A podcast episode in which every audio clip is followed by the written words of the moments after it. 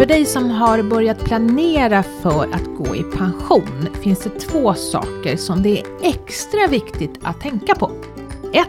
Vilken pension kommer jag att få? Och 2. Vilka kostnader kommer jag att ha? Och om tvåan är större än ettan, ja alltså om kostnaderna är högre än vad jag får ut i pension, ja då, då blir det förstås problem. Och det som är viktigt och svårt är att ha lite längre planeringshorisont. Men hur mycket pengar behöver en pensionär? Mm, det där tycker jag är ganska viktigt att ha med. För att det kan ju vara väldigt frestande att ta ut en del av sina pensioner på kort tid. För då blir det ju mera varje månad. Liksom ta ut det på fem år eller någonting sånt där. Eh, och så tänker man inte på att de flesta av oss är pensionärer i kanske 20 år. Och så hör jag ofta det här att ja, men man lever ju så mycket billigare som pensionär. Mm. Det kanske man gör, men inte hur billigt som helst. För att jag menar, man måste ju fortfarande äta, man måste ha någonstans att bo. Man ska transportera sig, det finns försäkringar som ska betalas. Det finns tandvårdskostnader. Så att eh, man kan inte leva hur billigt som helst. Nej, för vad är det för något som egentligen blir billigare när man inte jobbar? Nej, det kan man ju undra. Man, mm. Ja, man kanske inte reser så mycket utomlands. Man kanske inte behöver ha så tjusiga kläder på jobbet. Man kanske inte äter på restaurang. Jag vet inte. Nej, jag tycker att det finns en myt kring det där att man är så vansinnigt billig som pensionär. Ja, verkligen. Känns som det blir dyrare nästan. Ja, ja, men nu ska vi i alla fall prata budget. Vad kostar en pensionär 2024? Är det någon skillnad jämfört med 2023?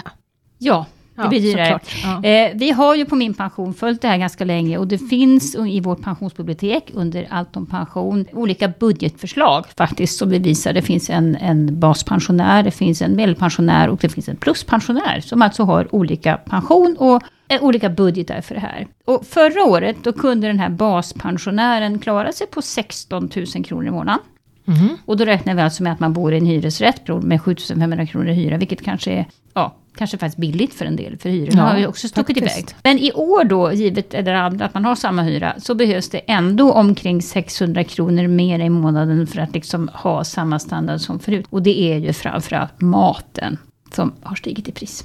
Men vi har ju inflation, ja. det, det, är inte konstigt. Och mat, det är ju svårt att vara utan. Ja, och det här kan man ju testa sina kompisar på stan. Men enligt Konsumentverkets siffror, det är de vi använder oss av. Vi hittar inte på sådana här budgetar själva, utan vi går efter Konsumentverkets koll på pengarna. En utmärkt liten skrift som man kan ladda ner själv och kolla. Då kommer en pensionär, alltså kostnaden för maten för en pensionär, som äter alla sina måltider hemma, att vara 3 330 kronor i månaden. Och det är en ökning då med 260 kronor i månaden jämfört med 2023.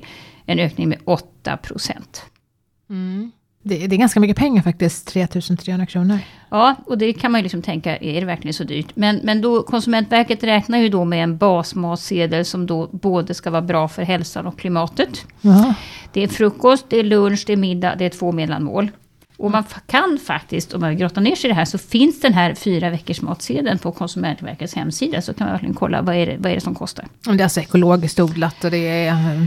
Ja, ja kan vara så. Det är möjligt ja. att det går lite billigare, men över tid så tror jag att det är, det är svårt att leva. Man kan inte bara äta gröt varenda dag. Mm. Nej, man kanske kan äta i, i matlag. Mm. Och dela upp, göra mycket mat och, och sen så dela i, i, liksom, små portioner och sådär. Jag antar att det blir billigare i större hushåll, men eh, många pensionärer lever ju faktiskt ensamma, i alla fall till stor del av sitt, sin pensionärstillvaro. Ja, det är ju så. Och det är ju också dyrt. Ja, det är dyrt. Eh, enda fördelen med att bo ensam som pensionär är att då ökar möjligheten för att få bostadstillägg faktiskt. Mm. Eh, och när vi tittar på de här pensionärsbudgetarna, då får ju faktiskt den här baspensionären, som vi då räknar med har en pension på 19 000 kronor i månaden. Då får man ett bostadstillägg på 2700 kronor i månaden på det. Men då förutsätter det att du bor ensam så du inte har en rik pensionärskompis med bra inkomster mm. och att du inte har massa förmögenheter och annat. Eh, men då kan du få ett bostadstillägg på 2700 kronor i månaden. Skattefritt? Det är skattefritt, mm. så, så är det ju. Mm. Så den totala inkomsten för baspensionären efter skatt landar då på 18 200 kronor i månaden. Mm. Och då blir det ju lite pengar över faktiskt. Mm, det, det, blir det faktiskt. 1600 mm, kronor i månaden. Mm, eh, mm. och då undrar man de där 1600 kronor i månaden, vad ska det räcka till då? Ja, det ska ju räcka till kanske lite festligare mat någon gång, kanske en flaska vin, presenter till barnbarnen, kanske en resa utöver det som kollektivtrafikkortet inte räknar med. För vi har faktiskt i våra budgetar här räknat med att man ska ha råd att åka med kollektivtrafiken. Den varierar ju den kostnaden från kommun till kommun. Vi har nu tagit Stockholms SL-kort som kostar 650 kronor i månaden. Det var billigt för pensionärer, jag betalade 970. Mm. Pensionärer får tack och lov behålla samma avgift nästa år. Mm. Och då vet ni ju det, alla som lyssnar på det här, att man kan ju, om man åtminstone fyllt 63, så kan man även om man fortsätter att jobba som förut, men om man tar ut minsta lilla delen av någon del i sin allmänna pension så kan man få ett pensionärsintyg och då får man åka på pensionärsrabatt. Mm. Och du nu som uh, lyssnar på det här kanske hörde att Kristina sa nästa år och det är ju alltså 2024 för vi spelar in det här sent i december 2023 faktiskt. Mm. Men du, om baspensionären då skulle vilja ha mer pengar, finns det någonting man kan göra? Ja, du. Eh, alltså att få bostadstillägget är ju viktigt, men det har vi ju redan räknat med här. Eh, och det är ju svårare om man har en partner, men då å andra sidan lever man, det finns ju fördelar med att vara två i ett hushåll.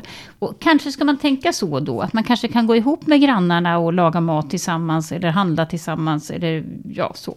Välja billigare bostad kan man ju tro löser en del problem, men det är ju inte givet så, för då kanske man inte får lika mycket bostadstillägg faktiskt. Så att mm. eh, det jag kommer på som är bra att göra, förutom att då sälja ut gamla kläder och sånt där, mm. men det ger ju inte jättemycket pengar. Men, men man kan faktiskt jobba extra.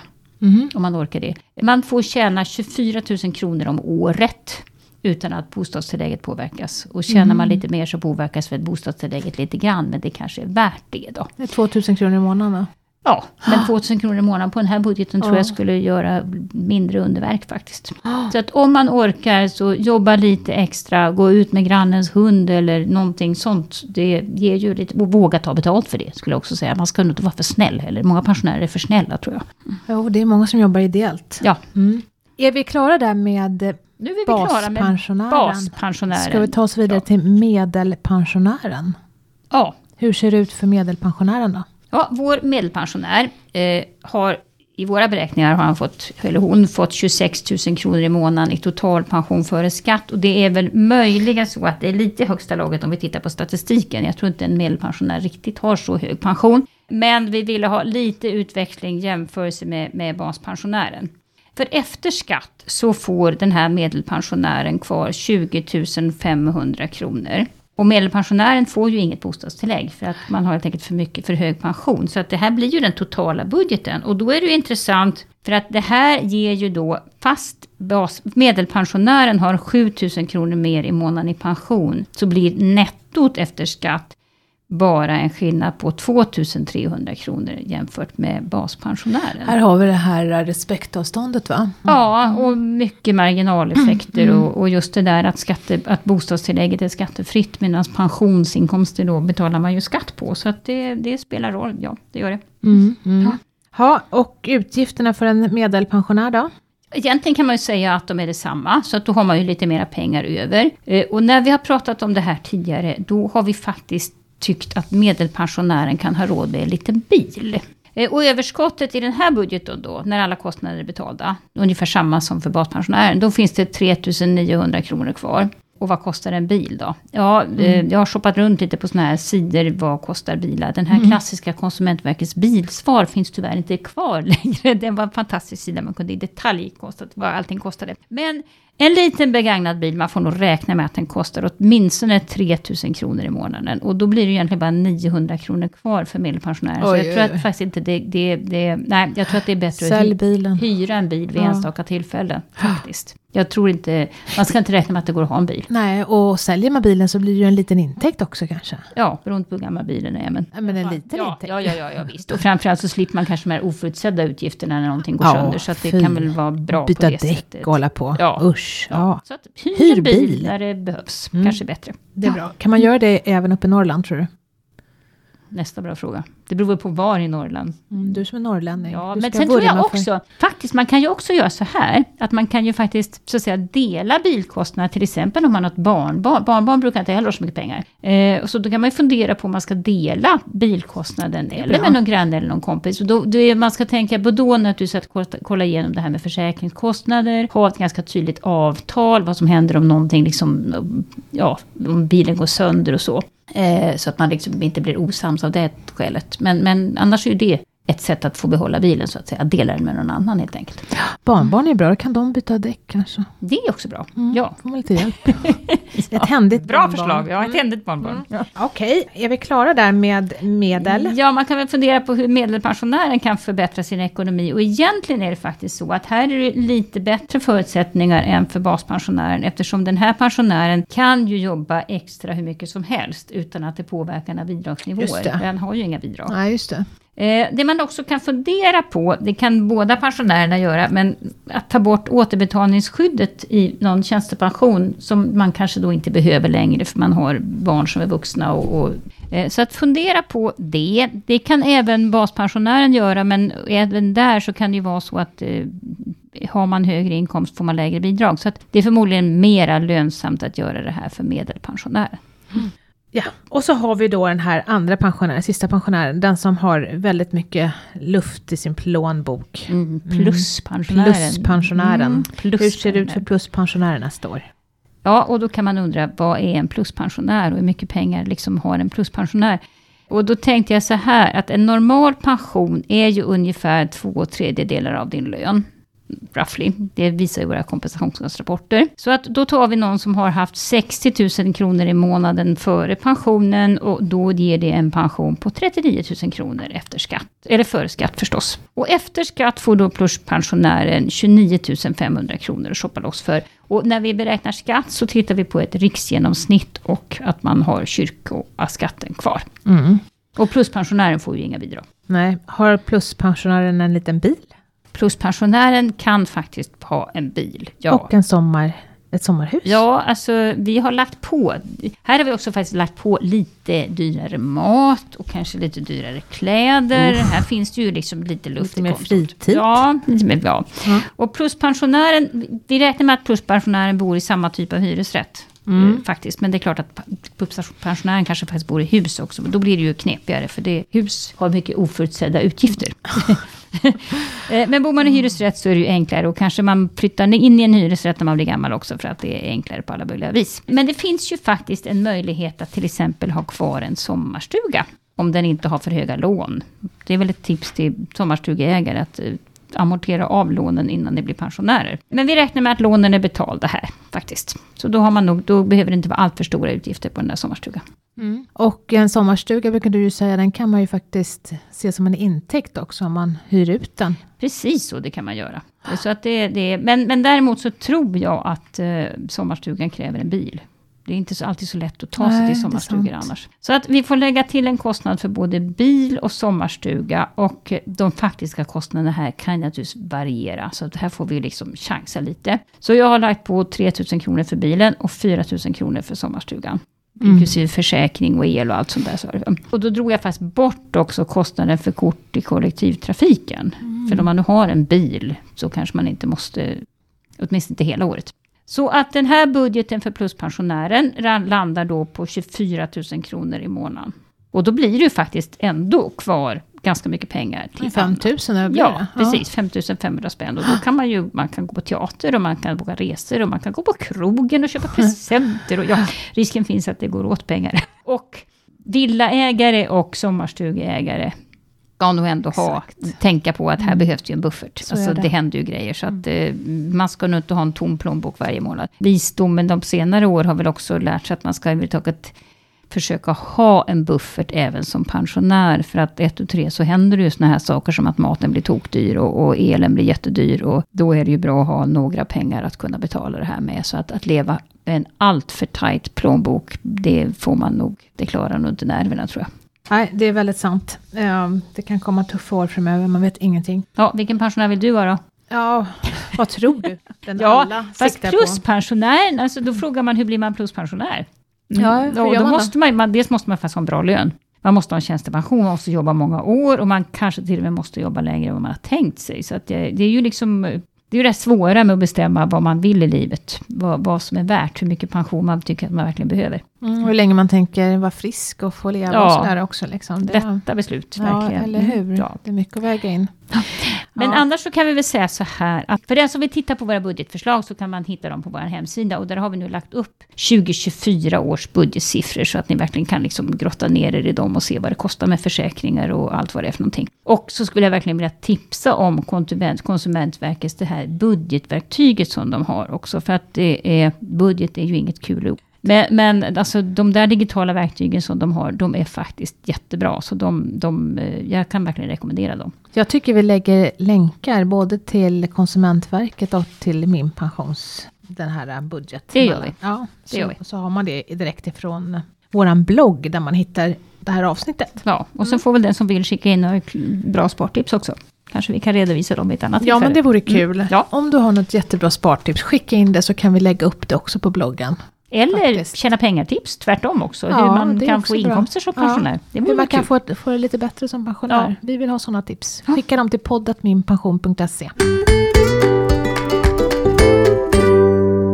Då ska vi gå över till dagens fråga och den kommer från Stina som undrar hur mycket skatt man ska betala för ISK-sparandet i år 2024. Och hon undrar också, är det mycket mer än tidigare? Svar ja. Oj då. Ska man sluta spara i ISK nu eller? Ja, det vet jag inte. Men, men alltså skatten på ISK höjs ju. Eh, och då blir den totala skatten 1,086 procent. Och det låter ju inte jättehögt, eller hur? Men å andra sidan, om man då har en ISK, om man har 100 000 kronor på det kontot, så ska man alltså betala drygt 1000 kronor i skatt på de pengarna, oavsett om det går, värdet går upp eller ner, så ska man liksom ändå betala de där pengarna. Eh, och det här beror ju då på att ISK, skatten på, på eh, ISK är ju liksom en schablonskatt som det kallas, det vill säga man tar betalt på hela kapitalet, inte bara på vinsten, utan på alla pengarna. Och det är kopplat till statslåneräntan, och ni vet ju det här med räntor, de har ju gått upp. Ja, och då gick ju skatten upp också per automatik. Så att, eh, ja, det kommer att bli ganska dyrt att spara till en ISK, helt enkelt. Och frågan är, är det värt det? Ja, det beror väl på. Alltså, det här går ju upp och det går ner, så att man får väl fundera på Alltså jag skulle nog fundera på att amortera. Om du har ett lån så kan man väl ändå fundera på, är det, det är kanske bättre att lägga pengarna på att amortera då? Ja, just nu kanske det är mm. det. Ja. Men de där pengarna man har på riskkontot då, vad skulle man göra med det? Ska man ta ut dem och sätta dem på ett SBAB-konto? Nu gjorde jag reklam. På ett, på ett bankkonto istället, ja, som är alltså, högre ränta. Ja, men egentligen så kanske man också ska tänka över tid. Vad, vad ska man ha pengarna till? Eh, ett ISK är ju inte tänkt som ett renodlat pensionssparande heller. Och pensionssparande, det är ju så knepigt med pensionssparande, för då kan man verkligen... Att amortera är ju också att pensionsspara, faktiskt. Det är ju att få ett billigare boende på sikt eller få mera pengar när man säljer bostaden. Så det är ju ett slags sparande fast ett omvänt sparande kan man tycka. Och är det nu så att räntorna är höga så, så är ju de då... Det är ju liksom bra avkastning på att amortera ner sina lån. Visst är det så. Men sen kan ju det om två år så kanske vi pratar om något helt annat. Så att eh, man kanske kan, kan göra både och. Jag tror många faktiskt sparar ISK till sina barn. Mm. Så är det nog. Det ligger nog ganska mycket pengar där som ja. liksom är för barnens ja, räkning. Ja, och det är klart, då får man... ska man betala skatt på det då som man förälder? Man får betala skatt ja. på det som förälder. Mm. Så vi får väl hoppas då att eh, börserna blir lite glada nästa år då, så att det bär sig. Ja, men men sen pratas det ju om, och det ska vi också säga, eh, det är väl ingen riktigt som räknar med att räntan kommer att vara lika hög nästa år, så att det här kanske är, 2025 så kanske vi pratar om en helt annan skatt. Mm. Och sen finns det ju, eller har funnits i alla fall ett förslag om att man eventuellt skulle skattebefria delar av det här ISK-sparandet, alltså på lägre belopp. På lägre belopp. Mm, men, men, det finns ju ingenting som är sagt klart om det, utan det finns bara liksom ett tyckande kring det här. Mm. Men vi får väl se vad det landar i. Ja, men då vet Stina det, att det går upp mycket. 100 000 på ett ISK-sparande kommer kosta ungefär 1000 kronor i skatt. Och det var allt för oss idag. Tack för att du har lyssnat. I avsnittet har du hört Kristina Kamp och mig Maria Eklund ifrån Min Pension. Och Min Pensionspodden produceras av Min Pension som är en oberoende tjänst i samarbete mellan staten och pensionsbolagen. Och det är ju på Min Pension som du får bättre koll på dina pensioner. Vi släpper nya avsnitt varannan fredag och tidigare hittar du i kanaler där poddar finns. Ett tips är att gilla Min Pensionspodden i din poddkanal, för då missar du inte när vi släpper nya avsnitt. Om du har en fråga som du vill att vi tar upp kan du mejla den till podd.minpension.se och vi läser och försöker besvara alla mejl som vi får, så det är bra väg in till oss. Mejla på!